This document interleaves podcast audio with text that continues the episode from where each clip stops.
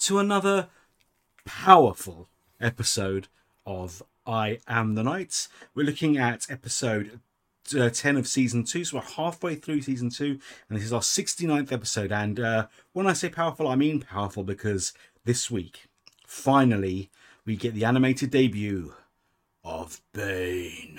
And with me to talk about it, as always, is someone who is not the bane of my life, Adam Ray. I am not the bane of his life, but I am just as powerful. Always a pleasure to be talking Batman the Animated Series. And uh, as we enter this episode, we had a very unique preamble that you. I tried my best not to mire my opinions of it, but still ended up having some takeaways and thoughts about the episode as it was. You want to go into that before we talk about the episode proper? Yeah, because obviously it's amazing how years can change perspectives. Remember, this was 1994. And when I first saw this episode, it was, I think, approaching the end of the whole Knightfall saga, which divided comics fans right down the middle. There were so many who hated it because of uh, the fact that Batman was beaten, because of Azrael taking over as a meaner, darker, a killer Batman. And everyone just, in their droves, started buying the Batman Adventures, the comics based on and inspired by this series and people were saying how this was so much better as a Batman product than the actual Batman and Detective Comics of the era. Wow, that's strong. The fans who hated the whole knife. Obviously, I loved both, and I love my Batman Dark and Gritty. So when Bane made this appearance in this episode, I thought back then that they didn't do him justice. But looking back, and how they've managed to do it in one episode while still tying and semi-adapting his first appearances in Batman Knightfall and the quality of the acting and the script and some lines of dialogue which really made me think well actually no for new readers especially younger audiences they could not have done bane any differently and it's still infinitely superior to the bane we got in batman and robin but the least said about that film the better. So i went in thinking i don't remember liking this episode but uh, as i said when the titles rolled i have completely changed my mind Well, it's funny you should say that, and you came away with a positive stance. Overall, there are no weak episodes of this show. However, I do feel, now that you've said it, I'm willing to forgive it for the reasons you've laid out, but I do feel this episode is a little bit tangential and not quite up to the standard as some of the others, for, in my opinion, but it is still very strong, and I'm willing to actually look past it now for the reasons you just talked about, but I will go into some of Oh, my of own course, opinions about it. But yeah, um, yeah, it's interesting that you had that negative take on it because in the moment I probably thought you presumed, oh, it's Knightfall, but it's light, it's not getting any of the matter, it's not quite as good, and, and dismissed it. So you're willing to change your mind on it, having watched it later. Yeah, looking at it as a dramatic production to last 20 minutes for a family audience, I actually now think that it's actually a bit of a masterpiece. And that's a reasonable thing to sort of say because now when you give it the context of it being like family oriented and a condensed much lighter Mm. take on the Bane origin story yes that's exactly what it needed to do and it served its role pretty well so for that I'm more than willing to forgive it if there's just a few things that uh, like just rose some question marks in my head just No, in terms of some of the story Say it because it's probably exactly what I thought the first time I watched it. I'm very aware that the show needs to be light for a family audience, despite some of the dark subject matter that we handle in the show. But um, the abundance of puns, especially from Batman, was a little bit off-putting. Later, Gator, as he's there in the in the in the in the prison cell, Yeah. and um, uh, nice hanging with you to to Robin from the insidious Stacy lady to when Mhm. Robin's hung up in that death trap. Um, it makes light of an originally very dark story that I found just a little bit disconcerting. And then there's also Bane himself, which I find quite like they they very much make him much lighter and very grandiose and overconfident in his skills. But I was always aware that Bane was never like that. Bane was cold and calculating and surgical in his approaches. He never showboated. He never claimed to be all powerful. But we get a lot of that from him here. So it's a much more self-involved take than we'd normally get in the original comics or the original uh, Knightfall story. Agreed to a certain point. Because again, because I'm just a mad bat nerd, Um, up until the point he defeats Batman in the comics, we're talking the original source material here, he wasn't, because I still sensed some respect and a modicum of fear which he wanted to um, overcome when he took on the original, the real Bruce Wayne Batman. But once he'd done that, he did start to believe his own press. He thought he was undefeatable, and that was his downfall when John Paul Valley, Azrael, became Batman and literally handed him his backside in a way not too dissimilar to the way the real Batman does in this. So again, this is in got both sides of the main character and both sides of Batman. So um it worked quite well. Yeah, I'd say it worked quite well as well for that reasons. And again, there are no weak episodes of this of this series. All of them have strengths in their own merits. Uh, yeah, it's the lightest way they could have possibly told Yeah. the Bane origin story, Mhm. with enough callbacks like him starting out all cold and calculated and going into the grandiosity, and him nearly doing the iconic snap over the knee Yes. move. We nearly got that, which was which was a very nice visual callback that I think has to be put in any time Bane's on screen, almost More or less, yeah. more or less, except for whatever that thing was in that movie we're not going to talk about. Yeah. That's a good way to sum it up, right? That whatever that thing was in that movie we're not going to talk about. Well said. Very, very well said. Small point of order. I am Mm. willing to forgive Batman and Robin's opening scene. The first t- time when they take down Mister Freeze in the museum, and then once he's at once Oh yeah, they that get opening away. sequence is fantastic. It's great action, and that, that music is beautiful by Elliot Goldenthal. Yeah. I agree. But then um, it cuts away to some place, and then the movie ends for me personally. Agreed. Yeah. So anyway, back onto some universally agreed good Batman media. Um, one thing I will say is that they the way that they made Bane much lighter in this show gave them a lot of elements of fun. Uh, I'll talk a little bit in greater detail as we go through the rest of the plot of the episode, but um, there are some visual callbacks in some of the action sequences that I really want to sort of emphasize. But we're getting a little bit ahead of ourselves, so we wanted to talk about the uh, the overall episode. Yeah, absolutely. I- I do want to mention the dialogue, the script, uh, and the writing. Again, this was written by Mitch Brian, someone new to the series, and I've got to doff my hat to him and give him props because he did some things which I, I don't remember seeing first time around. And obviously, beautifully directed by Kevin Altieri, one of the mainstays of the show. Now, what I need to talk about, I mean, I agree about the quips and the puns. Obviously, there's someone not quite used to writing for Batman because he's that's more lines Dick Grayson should have said. I completely agree with you 100%. But I also felt that Bane himself, with one line, was the true Bane. Because he said, Batman, I've taken what you um, love most or, or want to protect the most or will miss the most. Or should that be whom? Yeah. So this is an educated man, an Yes. intelligent man, and that's something that Bane was, which people knock Tom Hardy for, which I think he was perfect, and which, as you said, that thing in Batman and Robin wasn't. No, no, no, no. This is that that that bit of line and the fight scenes between him and Batman. Batman went for the strength moves, went for the punches at first, but then when he realised they weren't working, switched to judo and wrestling to use Bane's own strength and weight against him. Um, yeah. That to me was magic. the fighting was what I wanted to really emphasize that I was mentioning just a second ago. It's something about that again. I'm very grateful to the uh, the Andrea Romano's vocal coaching and Oh, casting choices, and we'll get to that when we get to the actor about keeping him South American or of Yes. or Hispanic Yeah. In his accent. That's something that I think is incredibly important to characterizing a comic book Bane. We're looking, we're willing to look past Tom Hardy's performance because there's still the uh, the elegance and eloquence of a British villain, despite how muffled he may sound.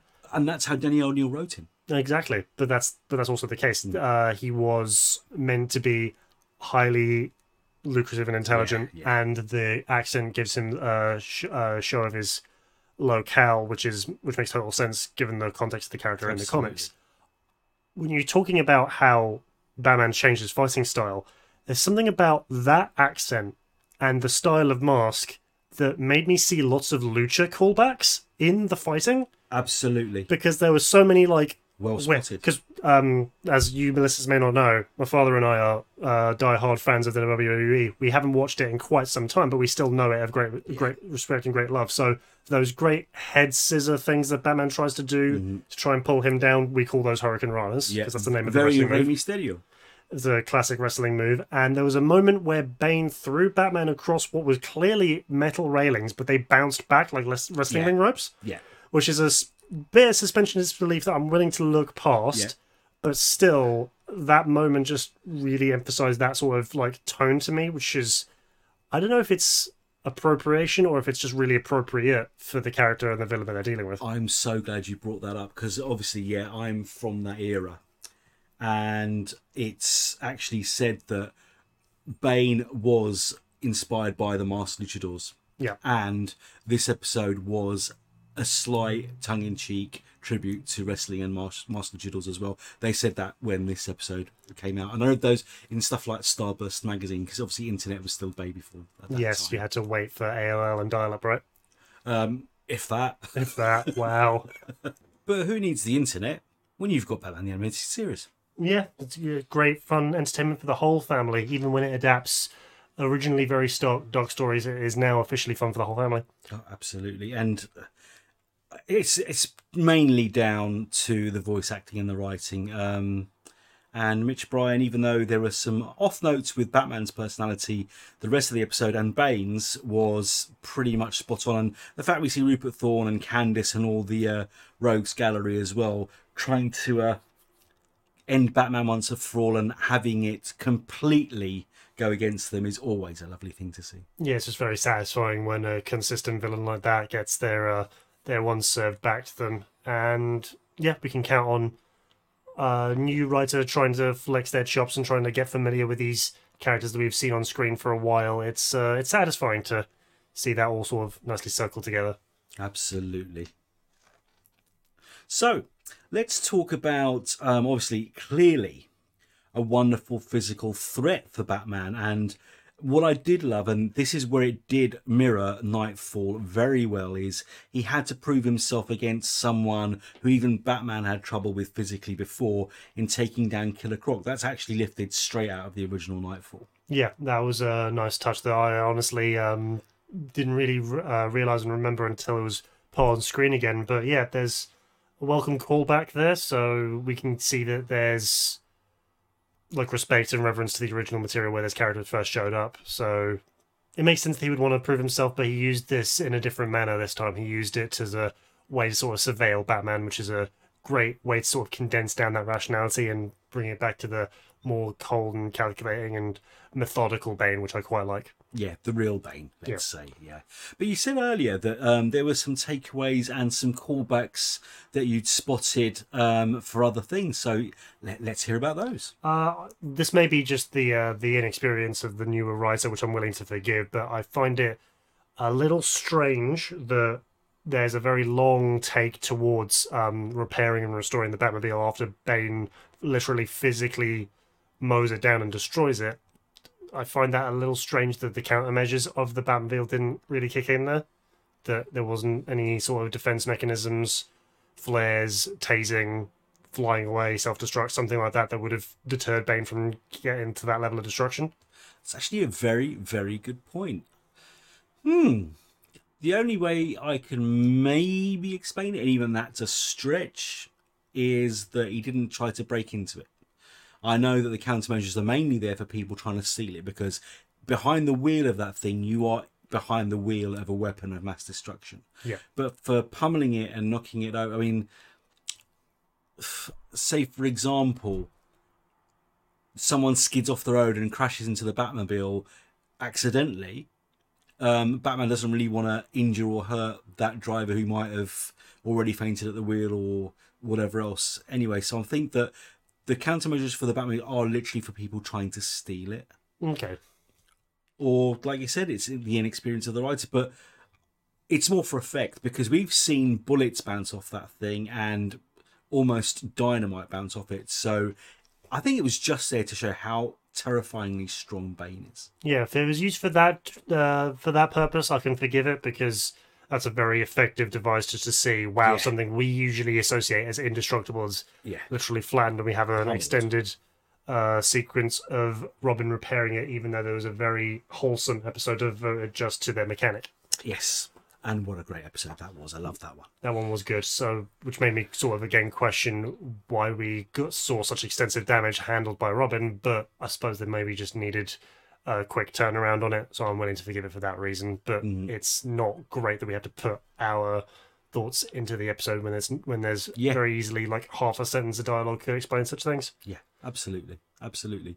But um at least we got to see Alfred. We did get to see Alfred. We haven't seen Alfred in a while, have far we? Far too long it feels like far too long and he was at his best and again i've got to give kudos to the animators because the scene where they show bane become bane for the first time with the uh, medical experiments Uh. in prison um the the acting of the characters and the small gasps of Efrem Zimbalist Jr. and um and the wonderful Loren Lester as Robin when they watch that scene is great but I just love because again, this is so my era, and it just takes me right back.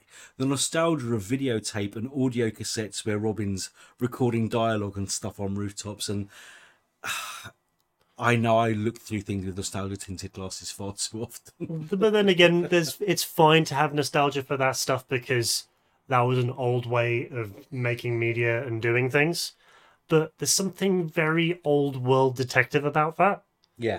yeah, I think it's very easy for someone to just plant like a bug this like the size of like a thimble behind a picture frame and just get all the information you need as opposed to like someone doing and I can't believe I'm using this analogy the montage of Tommy Wiseau in the room setting up the tape recorder Oh, God, to, to bug the phone you don't even know how bad that film is you just had to say Tommy over. The two scenes I've seen of that film were enough. but still there but still there's a moment where he in that movie he Mm. suspects his wife is being unfaithful Mhm. his his future wife is being unfaithful Mm-hmm. yes that was a line from dialogue and he puts a tape recorder on the phone to listen to phone calls but there's an extended shot of like three plus minutes where you see tommy Wiseau's character fumbling to set this up together and we're like why do we need to see this? Why do we need to see this? But still the point that i'm getting at here is that the analog ropey tech to subterfuge and gain information is very timeless and very detective, and it's great to see it used here so well because again, Batman the Animated Series has this weird, uncertain place in space time where it's like the 40s or the 90s, so we get all of that kind of tech with old timey fashion sense. Yeah, brilliantly said. And I'm I'm glad you said that actually because obviously one of the beautiful things about making this show are comments we get from listeners and little messages we get online for be listening to show. And I, I was chatting to a, a few people, uh, including the, our, our new friend and uh, uh, fellow podcaster Brett Scott, and others when they talk about watching this series with their kids and oh, I wish I'd remembered who it was, but one of them said that watching with the kids was wonderful because they said that it's great seeing Batman when he first started, and I know it's when he first started because they've got all this strange um, machines that we don't have anymore. And that to me thought, well, hang on, that, that actually is brilliant. That's a really good way to think about it. That's the way kids think, and I just thought that was brilliant. Because I do remember seeing an old advert by Sony where it's this one really cool looking dude with a Sony t shirt covered in a bunch of gadgets. Yeah, And of the 80s or the 90s, whenever that advert was made, he was surrounded by cutting edge tech. But the first comment on it was on a Facebook post saying, uh, the first comment was, all of these items are now in your pocket. yeah, And that's how far technology's grown in all of those years. So, yeah, a little kid saying, look at all of those old gadgets. That's how he had it when he first started because he doesn't need all that stuff anymore. Yeah. That is, that's, that's actually really adorable. Only a little kid would think like that. yeah. How cool is that? That is really cool. I really like that. And Well, that, that does help explain the, the appeal of this show, doesn't it? Yeah, because that adds to the overall level of timelessness because it's timeless even within the context of Batman. Yeah. We get the sense that, sure, maybe he is just starting things out and he's using old tech because that's all he can get his hands on Wayne Enterprises. And then he'll eventually level up into the future tech of like your Justice League show or something. Yeah. Well, hopefully we'll see that as the series progresses because there was a massive gap between seasons two and then the, the final seasons of the show, and obviously that's shown in the fact that Laura Nesta grows up and uh, Robin becomes Nightwing, and we get to meet Tim Drake and uh, the rest of the Bat family are all one crime fighting team. So let's see what happens because those episodes I will be seeing for the first time with you because we never got them in the UK or not, not at least when um, I was watching the show. So looking forward to that. Very exciting. Now, we've talked about obviously Efrem Zimbalist Jr. Kevin Conroy is always great, even with strange dialogue, and Loren Lester. But now we have to turn to the villain of the piece. We obviously talked about um, Boss Thorne and Candice in previous episodes, but we have to talk about Bane. Now, as soon as I saw the closing credits and the name Henry Silva, my mind flashed because, being of my age, you could not watch any action film or cop movie, particularly anything involving the mafia and gangsters, without knowing the name Henry Silva, the actor who played Bane. Because honestly, growing up, I don't think there was any film of that genre he wasn't in. Wow, that prolific. He's one of those guys who's literally. It's a bit of a shame because for most of his career, he was typecast as a mafiosi and as a gangster. But let, let's look at the films he's been in. I mean, you're going to plots. He was in the original Ocean's Eleven with the Brat Oh. Pack, with Sinatra, with um, the whole team. Oh wow, back in back in the fifties or something. Yeah, That far back. Wow. absolutely. Cannonball Run 2, um, Night Gallery, The Outer Limits. And then obviously he did try to diversify. He played different kind of characters. He was a starring uh, uh, actor in, in Johnny Cool, playing Salvatore Giordano, again a gangster, but he was the lead role in that. But he's been the Manchurian Candidate, Sharky's Machine. He was the corrupt FBI agent in Steven Seagal's first movie, Above the Law. Then he turned to comedy, Cinderfella, and uh, more serious roles like The Hills Run Red. But um, to me, what what made him special was the fact he went f- and he always played obviously Latino type characters. Obviously, from our background, that's important to see Italians and Spanish based. He had a massive career in Europe because of that. He made lots of films in Italy and Spain, and he was a hot commodity. Like I said, I can't remember a film he wasn't in when I was growing up. But to me, the fact that when they made the George Clooney remake of Ocean's Eleven, he's actually in it too. He's a spectator at the boxing match as well. He actually did appear in the remake as well. One of the very few actors from the original who did, and that to me is a sign of respect to one of the great character actors who's sadly no longer with us. But I mean, what a what a pedigree, what a resume to have. Truly, yeah, that's uh, quite an ex- quite a spread and a spectacle, which makes total sense that they would want someone of his wide acting caliber, but also of the right ethnicity to be able to bring someone with that level of grandiose seriousness as Bane to life. Inspired casting yet again. I'm I'm astounded that they could get someone that that experienced for this kind of role. Absolutely. Um, you you'd know for sure. We do we see Bane again in in Yes. Batman the Animated oh, Series? yeah, absolutely. Bane's a character you can't keep down. Yeah, because I think as of at present, the only like serious villain of the Bat of the Bat Rogues Gallery that we only see as a one and done is uh, Doctor Strange, Hugo Strange. Yeah, which is wrong because he's massive. Yeah, but um, in any case, it's great to see that we'll, we'll hopefully get him back in likely with this uh, very strong casting choice behind him. Yeah, absolutely. And I'm glad you mentioned the whole Latina thing because obviously you could tell when someone puts that kind of an accent on. This was so spot on and naturalistic that it had to be a voice actor of that caliber to portray this role, I think. Yeah, and did it wonderful justice because it wasn't just the strength of the accent and the sincerity of the accent; mm-hmm. it was also the the grizzled roughness of what the character's been through that the character just has has to have, but still the level of intelligence behind it. You needed someone with layer with real layers and sincerity to be able to put this kind of performance forward, and he did perfectly. Yeah. From the rage to the quiet moments to the psychotic intelligence of the character, I think the the actor Henry Silva did a wonderful, wonderful job. Truly, I agree completely.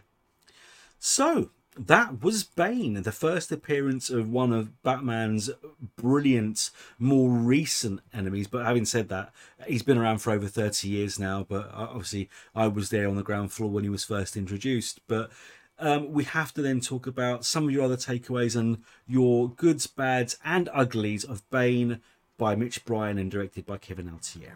I'll admit it was uh, still pretty strong and I was quite happy with it. I would say I think a really strong moment that was visually there Mm. was the physically imposing figure of Bane. We saw him tower over all the people coming off of that plane. Yeah. We saw him uh, frighten the air stewardess and make the car's suspension buckle under him. So that was a really pleasant thing to see that like something that visually striking was there from the beginning. So we know that he's a serious threat right from the opening moments of the episode. Yeah, I couldn't agree more. Um, strong visual storytelling. Yes, very such. which is something that this show has always excelled at. And I have to admit that I remember not liking this episode very much. I mean, I never hated it. I don't think I've ever seen an episode of this show that I didn't at least think, yeah, that was okay. But I've actually come into this now and watching it again as a more seasoned viewer, and obviously now we're reviewers and critics. Um, I have to see things through a slightly different lens, and looking at through the lens of a family show new viewers being introduced to this character for the first time, I actually have to think, apart from a few character moments, and you're quite right, Batman was too Dick Grayson in this. Mm-hmm. Apart from those little things, I actually think this was episode was actually pretty strong. It really was. It was. There were moments that left things a little confused, but we're willing to look past them for the strength of the episode overall. Absolutely. Right, so that was Bane. Um, and again, you're not the bane of my existence. You're actually one of the sunshines of my life. So, Aw. Adam Ray, Hello. let's tell the world where they can bask in your radiance. I have many bright and shiny avenues of creation. I make a lot of content. For DC and Batman flavored things, look to Dark Knight News. I review multiple titles a month. Both Catwoman and Suicide Squad are in excellent spots right now, and I cannot wait for my next fix to report back to you fine listeners. But as for my one true love, PC and tabletop gaming, look to Our Pride and Joy, fantasticuniverses.com for my regular news and opinion pieces on gacha gaming, card gaming, PC gaming, and tabletop role playing gaming. But for that specifically, look to the Apotheosis Studios blog where I write modules, monsters, items, and more for your Dungeons and Dragons games to level up your TTRPG experience, and look to Runeterra CCG, where I provide hard hitting news and the latest decks for the League of Legends card game. Follow me on Twitter at IsItTinkerer, and for your viewing pleasure, look to twitch.tv forward slash IsItTinkerer for my card gaming streams, the Hostile Atmosphere on YouTube for my PC Let's Plays, and No Ordinary Heroes on YouTube for my Dungeons and Dragons Let's Plays with some very dear friends. Read, watch, and listen. You will not be sorry. As for myself, you can catch me just by typing Steve J. Ray or Fantastic Universes into your search engine of choice for my written work, and that'll take you to DC Comics News, Dark Knight News, Fantastic Universes, and CBR. And uh, to listen to us, obviously, there's this great show and the original DC Comics News podcast, Mad Love the Harley Quinn cast, and the Spinner Rack on the DC Comics News Podcast Network. You can catch all of those on Google Play, Stitcher, Spotify, Apple Podcasts, and wherever else you find good shows. Talk to me on Twitter at lstevo, el underscore S-T-E-E-V-O. And you can catch Dark Knight News and DC Comics News all across the internet and all across social media. But until you do, there's one thing you really need to do a lot, and that is to Read more comics. and watch more Batman. Thank you for listening. Bye now.